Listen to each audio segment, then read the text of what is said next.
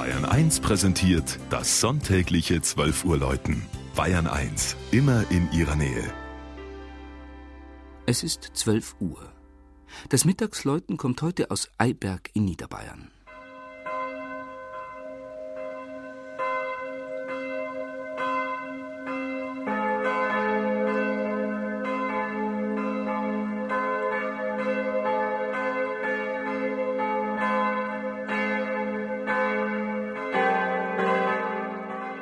Wer in der reizvollen niederbayerischen Voralpenlandschaft zwischen Inn und Rott, also ganz im Südosten Bayerns, unterwegs ist, sieht beinahe hinter jeder Kuppe, jedem Höhenzug einen Kirchturm auftauchen.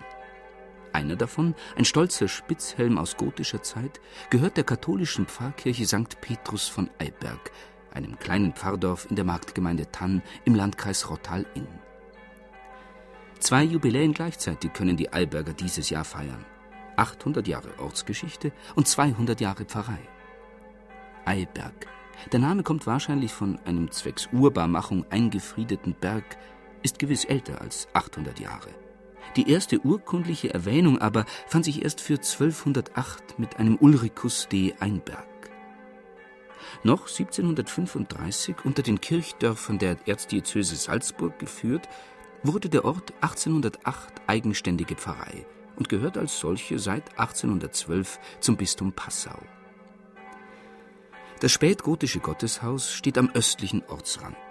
Das Patrozinium des Apostelfürsten Petrus deutet auf eine frühe Kirche vor 1200 hin, wahrscheinlich ein romanischer Bau mit Flachdecke und Sattelturm. Das 15. Jahrhundert brachte den Spitzhelm und das gotische Gewölbe, das 18. die Barockausstattung, das 19. die Neugotik und das 20. Jahrhundert den modernen Volksaltar gemäß der Liturgiereform nach dem Zweiten Vatikanischen Konzil.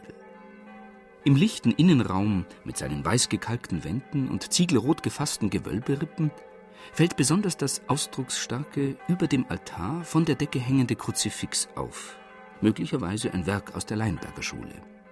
Ebenso zwei lebensgroße Skulpturen der Heiligen Michael und Sebastian von Peter Schwanthaler dem Älteren, sowie das spätgotische Sakramentshäuschen am linken Chorbogen. Im Turm, der seinen stolzen Spitzhelm über diese fünf Jahrhunderte aufbehalten hat, läuten drei Glocken.